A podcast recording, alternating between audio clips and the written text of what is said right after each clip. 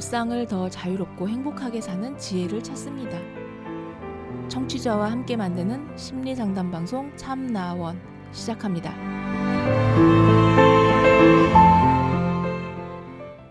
안녕하세요. 심리 상담 방송 참나원 시즌 8 제6화 진행하고 있습니다. 오늘은 제 네 번째 사연 되겠습니다. 안 맞는 가족 관계 힘들어요. 라는 제목인데요. 여자 대학생입니다. 이전에는 가족들이 하는 말과 행동들을 적당히 넘기는 편이었는데요. 최근 그게 마냥 넘어갈 문제가 아닌 것 같다는 생각이 든 이후로부터 가족들이 마음에 안 들어요. 저는 거의 가족 내에 불화가 있으면 제 3자의 입장이었고 가끔 불똥이 튀는 정도였습니다. 주로 아빠랑 언니가 자주 다투었고요. 이래서인지 아빠랑 그냥저냥 잘 지내지만 요즘에는 저희를 통제하려고 하거나 비논리적 태도를 보이시면 너무 화가 납니다. 가만히 있다가 화날 때도 있습니다. 저도 모르게 참아왔다가 몸도 마음도 많이 상했습니다. 오늘도 이런 얘기를 하다가 그동안의 일에 대해서 사과했으면 좋겠다고 여러 번 말씀드렸더니 발로 차버린다는 협박을 하시더라고요. 그리고 불과 며칠 전이라도 과거 얘기를 하지 말라고 하세요. 전혀 소통이 안 됩니다. 평소에는 가끔의 강압적인 것 이외에는 잘해주세요. 이때까지 그러려니 하다 오늘부로 대화도 하고 싶지 않네요.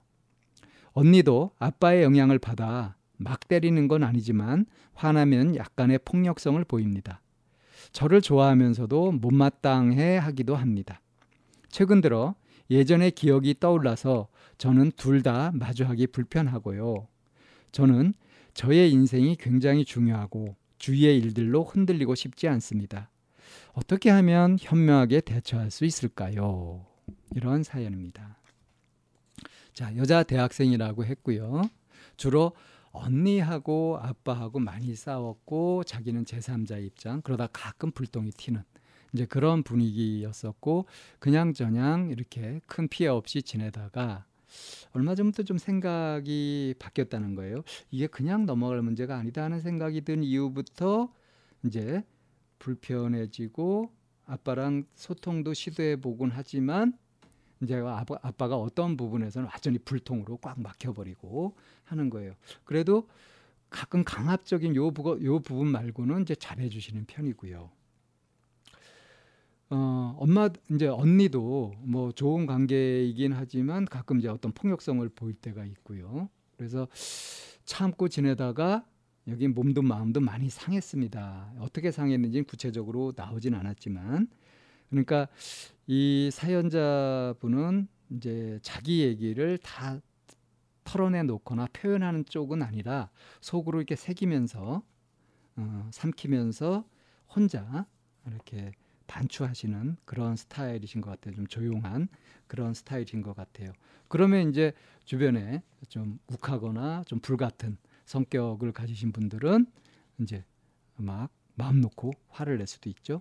그럴 때마다 그냥 이렇게 참고 넘어가고 받아들이고 넘어가고 했던 것들이 쌓여 있다가 어떤 순간에 불현듯 그게 툭툭 올라오면서 그럼 이제 화가 나기도 하고요. 그러니까 그동안 참고 견디면서 지내오던 것으로 그래도 겉으로 보기엔 아무 문제 없이 잘 지내오다가 이제 이게 그냥 넘어갈 것이 아니다 하면서 자각이 되기 시작하면서 뭔가 불편함이 불편함으로 느껴지면서 이게 뭔가 필요한데 근데 내가 이런 것에 이렇게 휘둘리고 싶지는 않다. 내 인생 소중하다. 내 현명하게 잘 대처하고 싶다. 어떻게 하면 되는가 하는 지금 문제 의식을 가지신 거죠. 그래서 이 사연이 참 내심 참 반갑기도 합니다. 아주 좋죠. 흔들리고 싶지 않습니다. 내 인생 소중해요. 그래서 흔들리고 싶지 않습니다. 어떻게 대처할 수 있을까요? 다시 말해서 언니한테 또 아빠한테 어떤 마음 자세로 어떤 식으로 어, 소통을 해가든가 어, 관계를 맺어가면 되겠냐 하는 거 아니겠습니까? 자, 먼저 제가 말씀드리고자 하는 거는 음, 자기 자신이 이렇게 그 몸도 마음도 많이 상했고 요즘 와서 가끔 자기도 모르게 화도 나고 한다. 이런 것이 왜 이런지를 이해하는 거. 이건 그렇게 이해하기 어렵지 않지 않을까요? 그러니까 참고 살아왔으니까 속에 넣어뒀으니까 그게 있다가 이대로 살아서는 안 되겠다는 생각도 들었겠다. 그러니까 이게 이제 표면으로 떠오르는 거 아니겠습니까? 그죠? 그래서 지금 당장 일어나는 일이 아니라 예전의 일들이 갑자기 지금 비슷한 상황 속에서 탁 올라와 가지고 툭 튀어나오게 되면 갑툭 튀어가지고 갑자기 툭 튀어나오게 되면 그러면 상대방 쪽은 당황하거나 그것에 맞지 않는 어떤 반응을 또 보일 수도 있는 거죠. 그래서 이제 얘기를 음, 좀 아빠가 이런 거 좀 사과하시라고 했을 때 아빠가 이제 화를 많이 내시면서 발로 차버리겠다는 협박까지 이렇게 하셨다는 거예요. 근데 요 사연에서 쭉 이렇게 보다 보면 강압적인 거 상대가 조금 언성을 높이거나 약간 폭력성을 보이거나 하게 되었을 때 이 사연자가 얼어붙는 것 같아요. 얼음 이렇게 되는 것 같습니다. 그러니까 누군가가 공격성을 보이거나 흥분된 모습을 보이거나 하는 것들을 딱 보였을 때 그걸 직면하지 못하고 거기에서 얼어붙어 버리는 것 같다는 거죠. 잠시 위축되고 하는 그런 반응을 보이시는 것 같다는 겁니다. 그랬다가 이제 나중에 이불킥 하는 거죠. 아, 그때 내가 참지 말았어야 되는데. 이게 이제 또 쌓이고 이런 것이 좀 되풀이되지 않는가. 자, 그렇다면 여기서 이제 상대가 화를 내거나 흥분을 하거나 할 때 그럴 때 내가 거기 기죽지 않고 얼어붙지 않고 침착하게 지혜롭게 대응하는 방법 그런 훈련 이런 것들을 좀 하면 도움이 되지 않겠어요?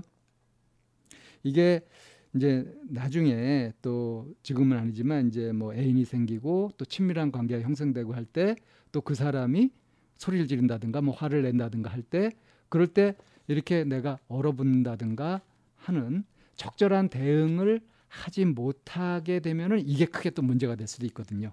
그런 걸 예방한다는 의미에서도 흥분한 상대를 대처하는 방법. 자, 그러니까 이런 경우입니다.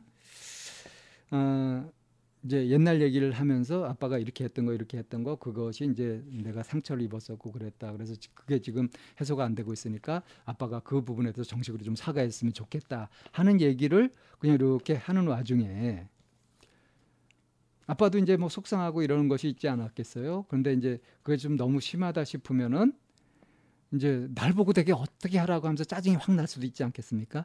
이럴 경우에 이제 확 화를 내면서 차버리겠다 뭐 이제 이런 것들이 나올 거예요. 바로 이런 상황. 이런 상황일 때 여기서 이제 소통이 안 돼 버리더라 하면서 나도 탁 막아 버리는 거죠. 외면해 버리는 거죠. 딱 차단해 버리는 거 아닙니까? 더 이상 끝. 여기서 더 안 나가. 이렇게 되는 거 아니겠어요? 자, 이때 심호흡을 한번 딱 하고 숨을 고른 다음에 어, 적어도 이전 것이 아니라 지금 아빠가 발로 차버리시겠다고 이렇게 화를 내셨던 저를 이렇게 위협하셨던 것에 제가 굉장히 쫄아가지고 겁이 덜컥 나고 뭘 어떻게 해야 될지 모르게 되었었다. 아빠가 원하시던 것이 제가 이렇게 겁먹고 쪼그라드는 것이었냐 하고 여쭤보는 거죠. 그래서 그것이 아니라고 하면은 그러면 그런 행동을 좀 삼가 주셨으면 좋겠다고 하고 정식으로 요청을 하는 거죠. 이거를 얼만큼 차분하게 진지하게 마음을 담아서 진정성을 담아가지고 요구할 수 있느냐. 물론 이렇게 할 때 이제 막 두려움에 막 몸이 떨릴 수도 있고요. 굉장히 불안할 수도 있고 그래요. 이럴 때 호랑이한테 물려가도 정신만 차리면 산다 하는 이렇게 정신을 바짝 차리고 용기를 내서 얘기를 해보는 거죠. 이게 이제 큰 산을 하나 넘는 거거든요. 이렇게 고비를 넘기게 되면은 아빠도 변화될 수 있습니다. 아빠의 변화에 이 사연자분이 직접적인 도움을 드리는 거죠. 그러니까 내가 관계를 주도하는 거라는 거죠. 상상으로 한번 해보세요. 어, 뿌듯하지 않습니까? 이걸 해낼 수 있다면. 그리고 이제 언니를 좋아하면서도 못마땅해하는 언니가 나를 못마땅해하는 부분이 있다. 이런 얘기들은 이제 충분히 얘기를 하가면서 이제 예전의 기억이 떠올라서 이제 뭐 두 그 언니하고 터울이 약간 있죠. 근데 이제 언니한테 뭐 억울했던 거 이런 게 왜 없었겠어요, 그죠? 근데 그런 거 지금 얘기해봤자 언니는 기억도 못 할 거고 그러면서 얘기를 하면은 좀 불편해지는 그런 것이 좀 피하고 그렇게 되지 않겠어요? 근데 이것도 좀 전에 이제 아빠한테 이렇게 비상시에 대처하는 방법처럼 내 호흡을 고르면서 차분하게 대응하는 이런 요령으로 하게 되면 불편하고 껄끄러웠던 이런 과거의 문제 같은 것도 다시 해소해 버릴 수가 있거든요. 그래서 현재 언니가 보이는 행동 중에 이제 좀 이걸 고쳐줬으면 싶은 것들을 정식으로 요청하는 거. 그리고 언니나 아빠가 하는 요구나 요청 같은 것도 내가 판단해가지고 들을 거는 듣는 거. 이런 것들이 아주 현명한 대처라고 할 수 있겠죠. 그러니까 먼저 자신의 감정 반응, 자기의 대응 이런 것들이 어떤지 살펴보시고요. 이것이 과연 효과적일까? 현실적으로 괜찮은 대응 방식일까? 만약에 그렇지 않다면 이걸 어떻게 고쳐갈까? 왜 이렇게 되었을까? 이걸 어떻게 고쳐갈까? 하는 것들을 연구해 보시는 거. 그걸 먼저 하시고 시도를 해 보시는 거. 이런 방식으로 하게 되면 음, 그렇다면 아주 어, 이렇게 언니나 아빠 이 집에서 제일 아래서열에서 이런 관계를 현명하게 주도하는 주인공 주체가 될 수도 있지 않겠어요? 지금 보아하니 이 언니나 아빠는 약간 좀 이렇게 욱하면서 다일적으로 부딪히는 이런 부분들이 있는 것 같고 이런 상황을 살피고 판단하고 다시 방법을 생각해내고 하는 것은 이 사연자분이 제일 장점을 보일 수 있을 것 같거든요. 그러니까 자기의 장점을 살리는 거죠. 대신 단점은 참아두고 억누르고 그래가지고 내가 어떤 불만을 갖고 무엇이 힘든지 이런 것들을 주변 사람들이 모르게 하는 것이 이제 단점이었으니까.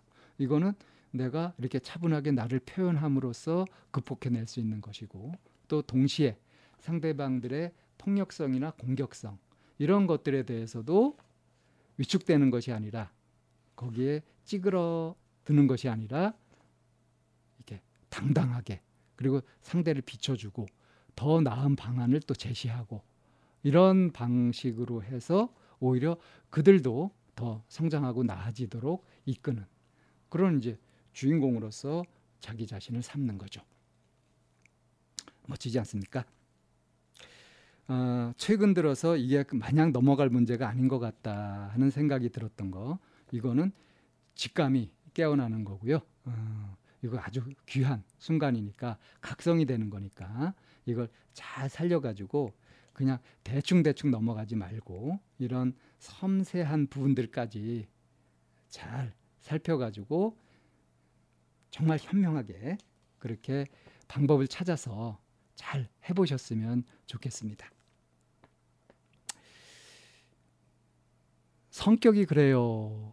성격 따로 없거든요. 자기가 어떻게 하느냐에 따라서 그 나는 다른 사람한테 말을 통 걸지를 못해요. 말을 내뱉지 못할 정도로 너무 내성적이에요. 이런 사람들도요. 한 3개월 정도만 미친 척하고 먼저 말 걸어보고 인사해보고 해가지고 이렇게 탁 해보면요. 바뀝니다. 이게 이렇게 쉬운 거였어? 싶을 정도로. 그러니까 마음이 바뀌어야 행동이 바뀐다고 하지만 실제로 행동을 어떻게 하느냐에 따라서 마음이 또 많이 결정이 되거든요. 나는 성격이 이래서 내 마음이 이래서 그런 행동을 못해 하는 것은 사실은 다 핑계입니다. 못할 것이 없죠. 그래서 이런 것들을 시도해 볼 때, 그럴 때 중요한 것은 호흡을 고르고 편안하게 하면서 최대한 내 마음을 편안하게 안정시키면서 차분하고 침착하게 해가는 것. 이것이 핵심 포인트입니다. 들떠서 흥분해서 하거나 또 겁먹은 채로 또 불안한 채로 이렇게 하게 되는 것은 아무래도 잘 안 되거든요. 그래서 스스로 평상시에 호흡을 고르게 하는 연습, 편안하게 하는 연습을 충분히 해둔 상태에서 이렇게 바람직한 이런 대응 방식 하는 것들을 사전에 뭐 리허설도 해보든지 이렇게 해가지고 차분하게 하지만은 또박또박 침착하게 해낼 수 있도록 그렇게 하시는 것이 가장 바람직하고 현명한 대처법이다 이렇게 말씀을 드릴 수 있겠습니다. 안 맞는 가족 관계 힘들어요. 이거를 내가 좋은 서로 잘 맞는 가족 관계를 만들어가는 주인공으로서 한번 시도를 해보라 하는 말씀으로 여기에서 정리하도록 하겠습니다.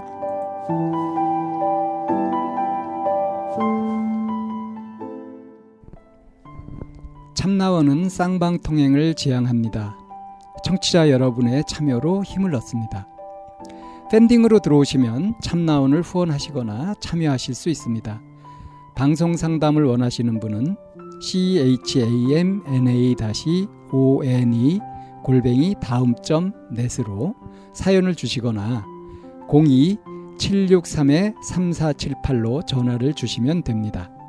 참나원의 문은 늘 열려 있습니다.